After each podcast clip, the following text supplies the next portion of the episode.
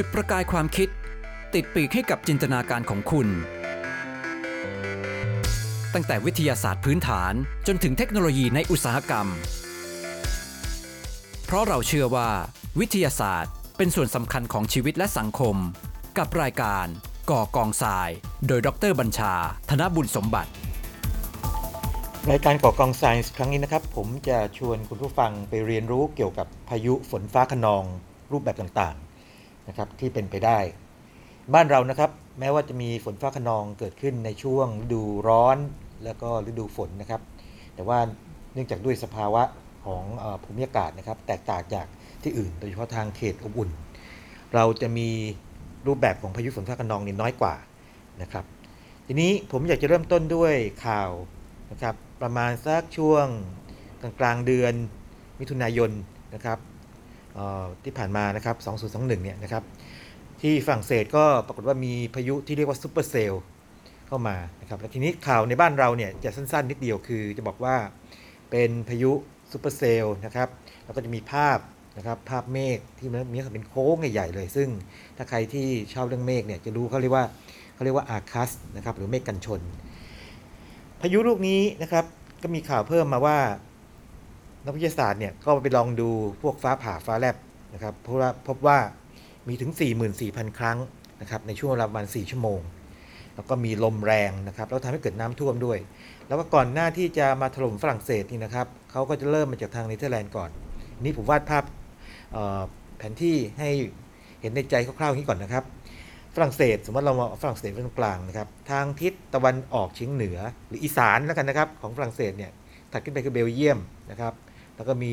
เยอรมนีแล้วก็มีเนเธอร์แลนด์นะครับพายุลูกนี้จริงๆแล้วเนี่ยทำให้น้ำท่วมเกิดน้ำท่วมในเนเธอร์แลนด์มาก่อน แล้วก็สร้างความเสียหายมาก่อน แล้วก็สร้างความเสียหายให้กับเยอรมนีด้วยนะครับแล้วก็ลงมาฝรั่งเศส แล้วก็นอกจากนั้นนะครับ ถ้าใครที่ชอบติดตามข่าวสารนะครับ อาจจะเห็นลูกเห็บขนาดใหญ่เลยนะครับ มีคนชูสองมือขึ้นมาอุ้มมาไว้นะครับ แล้วก็ลูกเห็บแต่ละก้อนเนี่ยขนาดพอๆกำปั้นเลยนะครับ แล้วก็มีภาพรถยนต์ที่โดนลูกเห็บถล่ม นะครับมีทั้งกระจกร้าวแล้วก็กระจกหายไปเลยก็มี ดังนั้นนะครับเรื่องของพายุซูเปอร์เซลล์เนี่ยเป็นเรื่องสำคัญนะครับซึ่งบ้านเราไม่มีนะครับเดี๋ยวจะเล่าให้ฟังว่ามันเป็นแบบไหนนะครับในบรรดาแบบทั้งหมดที่เป็นไปได้ ทีนี้ถ้าเราติดตามข่าวของทางยุโรปเขาจะมีเรียกว่าวิธีการให้ข้อมูลที่แตกต่างจากบ้านเราพอสมควรนะครับทางโน้นเนี่ยนะครับหากว่ามีพวกภัยพิบัติทางธรรมชาตินะครับหรือว่าพวกลมพายุแรงๆมากเนี่ย เขาจะมีระดับของมันอยู่นะครับเจ็ดระดับเลย แต่ผมจะนำเอาสิ่งที่เรียกว่าระดับเรียกว่า severe กับ extremely severe นะครับก็คือรุนแรงนะครับหรือหนักหนากับ extremely severe คือรุนแรงมากนะครับถึงขีดสุดเลยนะครับมาให้ดูว่าแตกต่างกันยังไง เกณฑ์การแบ่งมีหลายอย่างนะครับ ถ้าอย่างกรณีของ severe คือ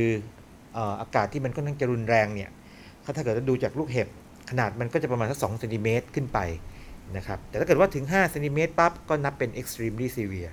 นะครับแล้วก็ในกรณีของทอร์นาโดนะครับหากว่าเป็น severe weather คือเป็นลักษณะลมฟ้าอากาศนะครับที่ค่อนข้างรุนแรงเนี่ยอาจจะเกิดเขาเรียกว่านาคเล่นน้ำที่บ้านเราเรียกว่าพายุงวงช้างอะไรแบบนี้ขึ้นเป็นต้นนะครับแต่ถ้าเป็น extremely severe เนี่ยนะครับทอร์นาโดเนี่ย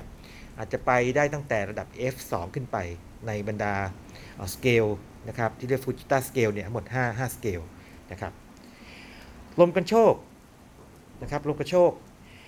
สำหรับ severe weather เนี่ยนะครับก็จะตั้งแต่ 90 กิโลเมตรต่อชั่วโมงขึ้นไปนะครับถ้าเกิดว่าถึง 110 เมื่อไหร่ก็เป็น extremely severe นะครับแล้วก็ทั้ง 2 อย่างนี้ก็จะมีฝนตกหนักนะครับหนักมากนะครับทำให้เกิดน้ำน้ำท่วมฉับพลันได้ ในกรณีของ severe weather เนี่ยนะครับก็จะมีเกณฑ์ว่าปริมาณฝนใน 12 ชั่วโมงเนี่ยประมาณ 100มิลลิเมตรถ้าถึงนี้ปั๊บเนี่ยก็นับเป็น บรรยากาศรุนแรงนะครับ แต่ถ้าเกิดว่าถึง 150 เมื่อไหร่ก็นับเป็น extremely severe นะครับคืออย่างหนักหนาสาหัส แล้วก็ในกรณีของหิมะนะครับ ถ้าถึง 50เซนติเมตรนะครับความหนานะครับภายในเวลา 12 ชั่วโมง ก็เป็นรุนแรงคือ severe แล้วก็ถ้าเกิดว่าถึง 100เซนติเมตรก็เป็น extremely severe นั่นคือทางยุโรปนะครับทางยุโรป ทีนี้เรามามองทั้งโลกดูบ้างนะครับพายุฝนฟ้าคะนองคืออะไรนะครับ ต้องพูดถึงเมฆฝนฟ้าคะนองก่อนนะครับ ที่หลายคนอาจจำชื่อพอได้เรียกว่า cumulonimbus นะครับเป็นเมฆก้อนขนาดใหญ่มโหฬารเลยนะครับ ถ้าทางแถบบ้านเราเนี่ยแถบเขตร้อนเนี่ยยอดเมฆเนี่ยอาจจะสูงได้มากเลยนะครับ ถึงประมาณสักโดยเฉลี่ยเนี่ย14 15 กิโลเมตร แล้วก็มีบางกรณีนะครับที่เคยวัดได้เนี่ยสถิติไปถึงประมาณสัก20 กว่ากิโลเมตรก็มี 22 กิโลเมตรนะครับ แต่ว่าถ้าเกิดว่าเป็นแถบทางเขตอบอุ่นเนี่ยนะครับยอดเมฆจะต่ำ กว่านี้ แล้วก็ถ้าเกิดแถบเขตที่มันสูงขึ้นไปอีกเนี่ยนะครับใกล้ๆทางเขตหนาวเนี่ยครับซึ่งจริงแล้วไม่เคยเกิดนะครับ แต่ว่าถ้าทางแถบอบอุ่นที่ค่อนข้างสูงๆหน่อยเกิดได้เหมือนกัน ยอดเมฆก็อาจจะต่ำประมาณสัก7หรือ8กิโลเมตรนะครับดังนั้นความสูงของยอดเมฆหรือส่วนส่วนบนของเมฆฝนฟ้าคะนองเนี่ยจะไม่เท่ากันในแต่พื้นที่ในโลกนี้นะครับ เรามาดูเมฆฝนฟ้าคะนองแบบก้อนเดียวก่อนนะครับ ทีนี้ในทางวิชาการเนี่ยนะครับเขาจะใช้คำว่าเซลล์ C E L L เซลล์นะครับ เซลล์ที่ในทางชีววิทยาคือเซลล์พืชเซลล์สัตว์นั่นแหละครับ แต่เซลล์ในทางอุตุนิยมวิทยาเนี่ยนะครับ หมายถึงก้อนเมฆนะครับที่มีกระแสลมนะครับไหลขึ้นเรียก updraft นะครับกับไหลลงนะครับเรียกว่า downdraft นะครับอย่างละกระแสนะครับนั่นคือก้อนเดียวนะครับก้อนเดียวนี่วิธีจำง่ายๆ คือว่า 1 ก้อนเนี่ยนะครับมันก่อตัวขึ้นมานะครับจากเมฆก้อนขนาดเล็กขนาดกลางแล้วก็ใหญ่ขึ้นมานะครับผมจะชอบใช้คำว่าอวบขึ้นมานะครับ จนกระทั่งมันกลายเป็นเมฆฝนฟ้าคะนอง สิ่งเกิดขึ้นคือว่าพอเมฆฝนฟ้าคะนองเต็มที่ปั๊บเนี่ยนะครับเขาจะอารวาสอยู่นะครับในช่วงประมาณสัก 30 นาที หรือว่าประมาณหนึ่งไม่เกิน 1 ชั่วโมงหรืออาจจะ1ชั่วโมงนิดๆก็มีเหมือนกันนะครับเป็นไปได้ แต่วิธีจำง่ายๆคือว่า 1 ก้อนคือ 1 ชั่วโมงนนี้จำง่ายดีนะครับดังนั้นเวลาเราอยู่ใต้พายุฝนฟ้าคะนองแบบนี้ เช่น มีเสียงฟ้าร้องฟ้าผ่านะครับแล้วฝนตกลงมานะครับประมาณสัก 40 นาที 50 นาทีนะครับแล้วก็หยุดไป นะครับแล้วก็หมดไปเนี่ยนะครับแสดงว่าเราอยู่ใต้เมฆฝนฟ้าคะนองนะครับพายุเมฆฝนฟ้าคะนองแบบเซลล์เดียว หรือว่าเซลล์เดียวๆ single cell thunderstorm คราวนี้ลองจินตนาการแบบนี้นะครับ ในบริเวณหนึ่งนะครับ มีเมฆฝนฟ้าคะนองก่อตัวขึ้นมา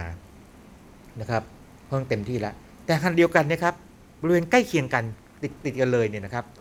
มีเมฆก้อนนะครับที่อวบขึ้นมาใหญ่ขึ้นมานะครับ จนกระทั่งเรียกว่า พร้อมที่จะกลายเป็นเมฆฝนฟ้าคะนองในเวลาต่อมาได้นะครับอาจจะมี 1 ก้อน 2 ก้อน 3 ก้อนก็ได้นะครับ ทีนี้จินตนาการว่าเมฆก้อนแรกสุดเลยสมมติว่าเลขก้อนที่1เนี่ยนะครับกำลังอารวาสเต็มที่เลยนะครับแล้วก็ใช้เวลาประมาณสัก 1 ชั่วโมงใช่ไหมในขณะที่เมฆก้อนที่ 2 นี่นะครับ โตขึ้นมาประมาณสักกลางๆแล้วนะครับพอเมฆก้อนแรกนะครับเริ่มหมดพลังคือสลายตัวไปเมฆก้อน 2 เติบใหญ่ขึ้นมาอารวาสบ้าง นะครับอารวาสบ้างอีก 1 ชั่วโมงนะครับและถ้ามีก้อนที่ 3 ก็ทำแบบเดียวกันนะครับในกรณีแบบนี้นะครับในทางอุตุนิยมวิทยาจะเรียกว่าเป็นพายุฝนฟ้าคะนองแบบหลายเซลล์นะครับหรือพหุเซลล์ multicell thunderstorm นะครับและวิธีจำง่าย ๆก็คือว่านะครับหนึ่งเซลล์คือหนึ่งก้อนอ่าหนึ่งชั่วโมงใช่ไหมครับหนึ่งก้อนหนึ่งคือหนึ่งชั่วโมงดังนั้นสมมติว่าถ้ามันมีสองเซลล์ก็ประมาณ 2 ชั่วโมง หรือมี 3 ก็ประมาณ 3 ชั่วโมงประมาณนั้น ดังนั้นนะครับ ในบ้านเราหากว่าพายุฝนฟ้าคะนองนะครับฟ้าร้องฟ้าผ่านะครับมีฟ้าแลบออกมานะครับเป็นเวลานานกว่าหนึ่งชั่วโมงสักสองสามชั่วโมงตกเรียกว่าไม่ลืมหูลืมตาเลยเนี่ยนะครับก็แสดงว่าบริเวณนั้นมีพายุฝนฟ้าคะนองหรือเมฆนะครับแบบมัลติเซลหรือหลายเซลล์อยู่นั่นเอง แล้วก็แน่นอนว่าแน่นอนครับ เนื่องจากว่ามีก้อนเมฆหลายก้อน ปริมาณน้ำก็มากตามด้วย ดังนั้นจึงเสี่ยงต่อเรื่องน้ำท่วมนะครับ แล้วก็ ลมแรงนะครับ อันนี้แน่นอนอยู่แล้วนะครับ ซึ่งปกติก็ก้อนเดียวนี้ก็มีลมแรงได้นะครับ แต่ว่าหลายก้อนเนี่ยมันก็จะช่วยช่วยกันใหญ่เลย แล้วก็ที่สำคัญคือพายุฝนฟ้าคะนองแบบหลายเซลล์เนี่ยนะครับ ก็จะมีแนวโน้มที่มีลูกเห็บได้ด้วยนะครับ ลูกเห็บได้ด้วย นั่นคือ 2อย่างนะครับ อย่างแรกคือก้อนเดียว single cell thunderstorm อย่างที่ 2 คือเป็น multi cell คือหลายก้อนนะครับ แต่ละก้อนก็ 1 ชั่วโมง ทีนี้มาดูแบบที่ 3 นะครับ ซึ่งเป็นแบบที่ ผมได้เกริ่นนำตั้งแต่ต้นคือตอนที่เกิดที่ฝรั่งเศสเรียก supercell supercell คืออะไร supercell คือเมฆฝนฟ้าคะนองหนึ่งก้อนนะครับแต่คราวนี้มันมีความพิเศษคือว่า ภายในก้อนเมฆฝนฟ้าคะนองนี้นะครับ มีอากาศนะครับหมุนวนเป็นลำอยู่ในแนวดิ่ง ลองคิดถึงทอร์นาโดนะครับ จริงๆแล้วเนี่ยต้องพูดว่าพวกทันทอร์นาโดเนี่ยนะครับเกิดมาจาก supercell พวกนี้ทอร์นาโดแบบรุนแรงนะครับมีแกนอากาศหมุนวนอยู่ในเมฆแบบนี้ เรียกว่าอากาศนี้เรียกว่า mesocyclone นะครับทีนี้จินตนาการว่าถ้าในก้อนเมฆฝนฟ้าคะนองนะครับมีแกนอากาศหมุนวนอยู่นะครับแล้วแกนอากาศนี้มันก็จะพาให้เกิดงวงนะครับยืดลงมาใต้ฐานเมฆนะครับงวงเล็กยืดยื่นมาเขาเรียกว่าเมฆรูปกรวย funnel cloud นะครับภาษาทางวิชาการเรียก tuba tube นั่นเอง tube ที่ว่าท่อนะครับถ้าเกิดว่า tuba หรือว่าไอ้ funnel cloud ที่ว่านี้นะครับยังไม่แตะพื้น ก็ยังไม่ถือว่าเกิดทอร์นาโดนะครับ แล้วก็บางครั้งมันหดกลับไปด้วยนะครับหดกลับไปก็มีเหมือนกัน แต่ว่าถ้าเกิดว่ามันยืดยาวลงมาแตะพื้นเมื่อไหร่ปั๊บก็เรียกว่าเกิดทอร์นาโดนะครับเป็นทอร์นาโดที่เกิดจากเมฆ supercell ดังนั้นเมฆ supercell คืออะไรก็คือเมฆฝนฟ้าคะนองที่มีแกนหมุนอากาศนะครับแนวดิ่งนะครับอยู่ภายในนะแกนหมุนเรียกว่า mesocyclone แล้วก็มีศักยภาพในการที่ทำให้เกิดทอร์นาโดด้วยฮิวซูเปอร์เซลล์นะครับก็จะอาละวาดยาวพอสมควรเลยลูกใหญ่นะครับ2-4ชั่วโมง นะครับทรงพลังมากนะครับ แล้วก็กินพื้นที่ครอบคลุมพื้นที่แบบกว้างๆนะครับได้ถึงเรียกว่าในขอบเขตเส้นผ่านศูนย์กลางประมาณ 32 กิโลเมตรนะครับพื้นที่กว้างมากเลย ทีนี้ในทางวิชาการเนี่ยนะครับจะแบ่งซูเปอร์เซลล์เป็น 3 อย่างนะครับสามอย่าง อย่างแรกนะครับอย่างแรกเรียกว่าแบบคลาสสิกนะครับแบบคลาสสิกก็คือมีฟีเจอร์หรือมีลักษณะต่างๆ ของเมฆซูเปอร์เซลล์นะครับ ครบถ้วนเลยนะครับ เมฆก้อนใหญ่แกนอากาศหมุนวนนะครับ ส่วนบนอาจจะยืดออกมานะครับ คล้ายรูปทั่งนะครับใต้รูปทั่งนี้มีเรียกว่าเมฆเมฆนมนะครับ mamma ห้อยอยู่นี้เป็นต้น แล้วก็มีหางมีอะไรพวกนี้ด้วยนะครับ ผมจะหาโอกาสมาขยายความนี้ทีหลังนะครับเรื่องเรื่องของฟีเจอร์ของเมฆเนี่ยนะครับ แต่ประเด็นสำคัญวันนี้นะครับ อยากชี้เห็นว่าซูเปอร์เซลล์มี 3 อย่างนะครับ อย่างแรกเรียกว่าแบบคลาสสิกนะครับ เป็นแบบที่กลางๆแล้วกันนะครับ แบบมาตรฐาน อีกแบบหนึ่งนะครับแบบที่2นะครับที่ 2 เป็นแบบที่มีฝนตกหนักเยอะเลย เรียกว่า high precipitation นะครับซูเปอร์เซลนะครับแบบนี้นะครับก็มีปริมาณฝนเยอะมากนะครับ แล้วก็มีฟ้าแลบฟ้าผ่าเนี่ยมโหฬารเลยแป๊บแป๊บแป๊บเยอะเลยนะครับทีนี้นึกถึงตอนที่ข่าวฝรั่งเศสใช่ไหมครับบอกว่ามีฟ้าแลบฟ้าผ่าเกิดขึ้น 44,000 ครั้งนะครับในเวลา 4 ชั่วโมง ดังนั้นเนี่ยนะครับพออนุมานได้ว่าน่าจะเป็นแบบไอ้ high precipitation นี้ นะครับอย่างไรก็ดีอาจต้องเช็คทางวิชาการอีกครั้งหนึ่งนะครับ อันนี้เป็นข้อสันนิษฐานที่ใช้ข้อมูลที่มันสอดคล้องกันมา แล้วก็จะมีพวก funnel cloud หรือว่าเมฆรูปกรวยเยอะเลยนะครับเมฆแบบเมฆซูเปอร์เซลล์แบบชนิดที่ทำฝนตกหนักเนี่ยก็จะเกิดในบริเวณที่มีความชื้นสูงนะครับความชื้นสูง และแบบสุดท้ายของซูเปอร์เซลนะครับน่าจะพอเดาได้นะครับเมื่อกี้มีแบบมาตรฐานกลางๆใช่ไหมครับเรียกว่าคลาสสิกนะครับแล้วก็แบบที่ มีฝนตกหนักนะครับเรียกว่า high precipitation แต่สุดท้ายที่เดาได้เลยนะครับ เป็นแบบที่มีฝนตกน้อยนะครับเรียกว่า low precipitation นะครับอันนี้จะเกิดขึ้นในบริเวณที่เป็นค่อนข้างจะพื้นที่แห้งแล้งนิดหนึ่งนะครับไม่ค่อยมีฝนเท่าไหร่แต่มีนะครับมีมีแน่นอนนะครับแต่ว่าลูกเห็บเนี่ยก็มีด้วยเหมือนกันนะครับคือพายุซูเปอร์เซลล์ทุกรูปแบบนะครับไม่ว่าแบบคลาสสิกแบบฝนตกหนักแบบฝนตกน้อยเนี่ยจะมีลูกเห็บและขนาดใหญ่ด้วย นะครับขนาดใหญ่ก็คือตั้งแต่ประมาณ2เซนติเมตรขึ้นมาเลยนะครับ หรือมากกว่านั้นนะครับ ถ้ามันทรงพลังมากๆแล้วก็จะอาจจะมีทอร์นาโดได้บ้างนะครับ แต่ส่วนใหญ่เป็นทอร์นาโดแบบอ่อนๆนะครับ ยกเว้นบางครั้งนานๆทีจะมีเหมือนกันนะครับทอร์นาโดแบบรุนแรงนะครับ แล้วก็ตัวที่น่าสนใจเชิงวิชาการคือว่า เวลาพวกนักอุตุนิยมวิทยาเนี่ยครับเขาตรวจสอบเขาใช้เรดาร์ฝนใช่ไหมครับไอ้พวกคลาสสิกนะครับ พวกที่เป็นฝนตกหนักเนี่ยเห็นชัดเลยนะครับในจอนะครับ แต่ว่าพวกที่เป็นแบบฝนตกน้อยๆเนี่ยนะครับ มันจะไม่ค่อยมีสัญญาณมองให้เห็นนะครับ จะดูยากมากนะครับ ต้องมีคนมีคนมีความชำนาญจริงๆนะครับ และนั่นคือแบบที่ 3 นะครับเรียกซูเปอร์เซลล์ซึ่งบ้านเราไม่มี แล้วก็ยังไม่มีนะครับยังไม่มีนะครับแล้วก็หวังว่าจะไม่มีด้วยนะครับ เพราะว่าเป็นแบบที่อันตรายมากนะครับที่สุดแล้วนะครับในบรรดาพวกเมฆฝนฟ้าคะนองนะครับ มาพร้อมทอร์นาโด ลูกเห็บขนาดใหญ่ ฟ้าแลบฟ้าผ่านะครับ อีกแบบหนึ่งนะครับที่ควรจะรู้จักนะครับ เป็นอย่างนี้ครับ สมมุติว่าเราเอาเมฆก้อนฝนฟ้าขนองนะครับ แต่ละก้อนน่ะมาเรียงต่อกันเป็นแถวค่อนข้างตรงนะครับค่อนข้างตรง แบบนี้เรียกว่า squall line squall เนี่ยเขียนงนี้นะครับ S Q U A W L squall squall เนี่ยนะครับมันมีความหมายหมายถึงลมที่มันเพิ่มความเร็วขึ้นอย่างรวดเร็วเลยนะครับ ในเวลาไม่นานนะครับ ในเวลาไม่นานเนี่ยเพิ่มขึ้นความเร็วเพิ่มขึ้น 8 เมตรต่อวินาที หรืออาจจะสูงสุดได้ประมาณสัก11 เมตรต่อวินาทีนะครับแล้วก็เอ่อยู่นานนะครับคงตัวอยู่นานอย่างน้อยเนี่ยนะครับหนึ่งนาทีนะครับเรียก squall ทีนี้ทำไมเมฆก้อนหรือว่าเมฆฝนฟ้าคะนองพวกนี้นะครับถึงเรียงตัวเป็นแถวแบบนี้นะครับสาเหตุการเกิดก็อย่างเช่นนะครับในแถบเขตหนาวเนี่ยนะครับในแถบแถบเขตอบอุ่นเนี่ยนะครับ ก็จะมีเขาเรียกว่าเป็นแนวปะทะอากาศ นะครับแนวปะทะอากาศคือการที่มวลอากาศขนาดใหญ่ 2 ก้อน มาเจอกันนะครับมวลอากาศเย็นนะครับจากขั้วโลกนะครับมวลจากอากาศอุ่นกว่าจากแถบลัติจูดที่ต่ำกว่ามาเจอกัน บริเวณรอยต่อตรงนี้นะครับเรียกแนวปะทะอากาศ ทีนี้หากว่ามวลอากาศเย็นชนะ คือรุกเข้าไปในมวลอากาศอุ่น เรียกแนวปะทะอากาศเย็นนะครับแนวปะทะอากาศเย็นเนี่ยเกิดอะไรขึ้น ตรงบริเวณแนวปะทะนี่นะครับ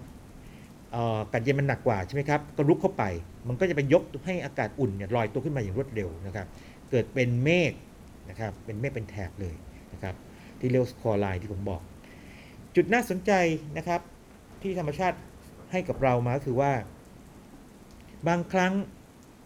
แนว squall line เนี่ยนะครับมันไม่ใช่เป็นแนวที่อยู่ตรงแถวๆแนวปะทะอากาศ แต่มันคล้ายๆมันเกิดขึ้นข้างหน้าคือเกิดขึ้นก่อนที่มวลอากาศเย็นจะมาซะอีก ไกลได้ถึงขนาดประมาณ 100ถึง300 กิโลเมตรเลยทีเดียวนะครับ อย่างนี้ก็เป็น squall line แบบหนึ่งนะครับ ที่เรียกว่า prefrontal squall line คือเป็น squall line ที่เกิดขึ้นนำมาก่อน ผมลืมบอกไปว่าแบบแรกนี่ครับเรียกแบบ ordinary คือแบบธรรมดานะครับก็คือเกิดตรงบริเวณที่แนวปะทะอากาศมีอยู่นะครับระหว่างเย็นกับร้อนนะครับ squall line มีแบบย่อยๆนะครับจินตนาการว่าแทนที่จะเป็นแนวตรงนะครับแนวตรงเนี่ย สิ่งเกิดขึ้นคือ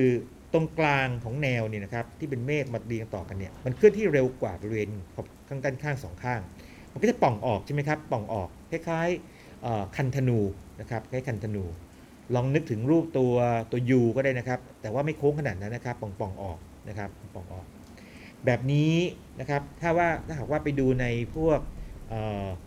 พวกใช้เรดาร์จับนะครับ มันก็จะมีลักษณะเป็นคล้ายคันศรนะครับ มีเสียงสะท้อนกลับมาเรียก bow echo ก็คือเป็นรูปโค้งออกมาเลยนะครับแล้วก็เคลื่อนที่เร็วมากนะครับเคลื่อนที่เร็วมากที่จริงแล้ว squall line นะครับทุกอย่างเนี่ยเคลื่อนที่เร็วหมดเลยนะครับสูงสุดเนี่ยได้ถึง 100 กิโลเมตรต่อชั่วโมงเลยทีเดียวนะครับแต่ว่าในกรณีของ bow echo เนี่ยส่วนที่เคลื่อนที่เร็วสุดก็คือตรงกลางที่มันป่องออกมานั่นเองนะครับแล้วก็ squall line ยังเกี่ยวข้องกับแบบสุดท้ายนะครับ เป็นแบบนี้ครับ คือเป็น squall line ก็จริงนะครับ แต่ที่เกิดขึ้นคือว่ามันทำให้เกิดแนวความเสียหายนะครับ ที่เกิดจากลมกระโชกนะครับ ที่กวาดมาข้างหน้านี่นะครับ เดินหน้าไปนะครับดึงที่ถึงกองทัพนะครับ กองทัพนะครับ แล้วก็เดินหน้าเรียงแถวไปนะครับ เดินหน้าไปแล้วก็ทำลายล้างไปนี่นะครับ เป็นแนวยาวไกลๆมากถึงระดับเป็น 400 กิโลเมตรนะครับประมาณนั้นนะครับแล้วก็ตัวลมกระโชกเนี่ยนะครับมีความเร็วต่ำสุดประมาณ 9 93 กิโลเมตรต่อชั่วโมงนะครับ แบบนี้จะมีชื่อเป็นภาษาสเปนนะครับเรียกว่า derecho นะครับ D E R E C H O derecho นะครับซึ่งในบ้านเราไม่มีนะครับ แล้วก็ในทางโลกตะวันตกเนี่ยนะครับในทางแถบทางยุโรปนะครับเขาก็ไม่ได้เจอถึงกับบ่อยมาก แต่ว่ามีเกิดขึ้นเป็นระยะได้เหมือนกันนะครับและนั่นคือพวกเมฆฝนฟ้าคะนองหรือพายุฝนฟ้าคะนองแบบต่างๆนะครับทบทวนอีกครั้งนะครับ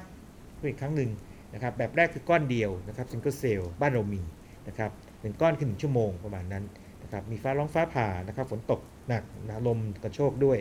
แต่ว่าลูกเห็บเนี่ยจะมีได้บ้างนะครับ แต่ว่าไม่จำเป็นต้องมีสังเกตไหมครับเวลามีฟ้าร้องฟ้าฟ้าผ่าเนี่ยไม่จำเป็นต้องมีลูกเห็บนะครับแต่นี้ถ้าเกิดว่ามีหลายก้อนปั๊บนะครับเรียกมัลติเซลนะครับอันนี้ก็นับไปเลยนะครับมีกี่ก้อนสูงสุดก็ประมาณเท่าเท่าเท่านั้นชั่วโมงนะครับเช่น 3 ก้อนก็ 3 ชั่วโมงประมาณนั้นนะครับแบบนี้เริ่มมีลูกเห็บนะครับแล้วก็ลมแรงด้วย แล้วก็ที่สำคัญคือทำให้เกิดน้ำท่วมได้มาก เพราะว่า ปริมาณน้ำมันมากนะครับ แล้วก็แบบที่ 3 คือแบบ supercell นะครับซึ่งมีการหมุนอากาศอยู่ภายในทำให้เกิดทอร์นาโดได้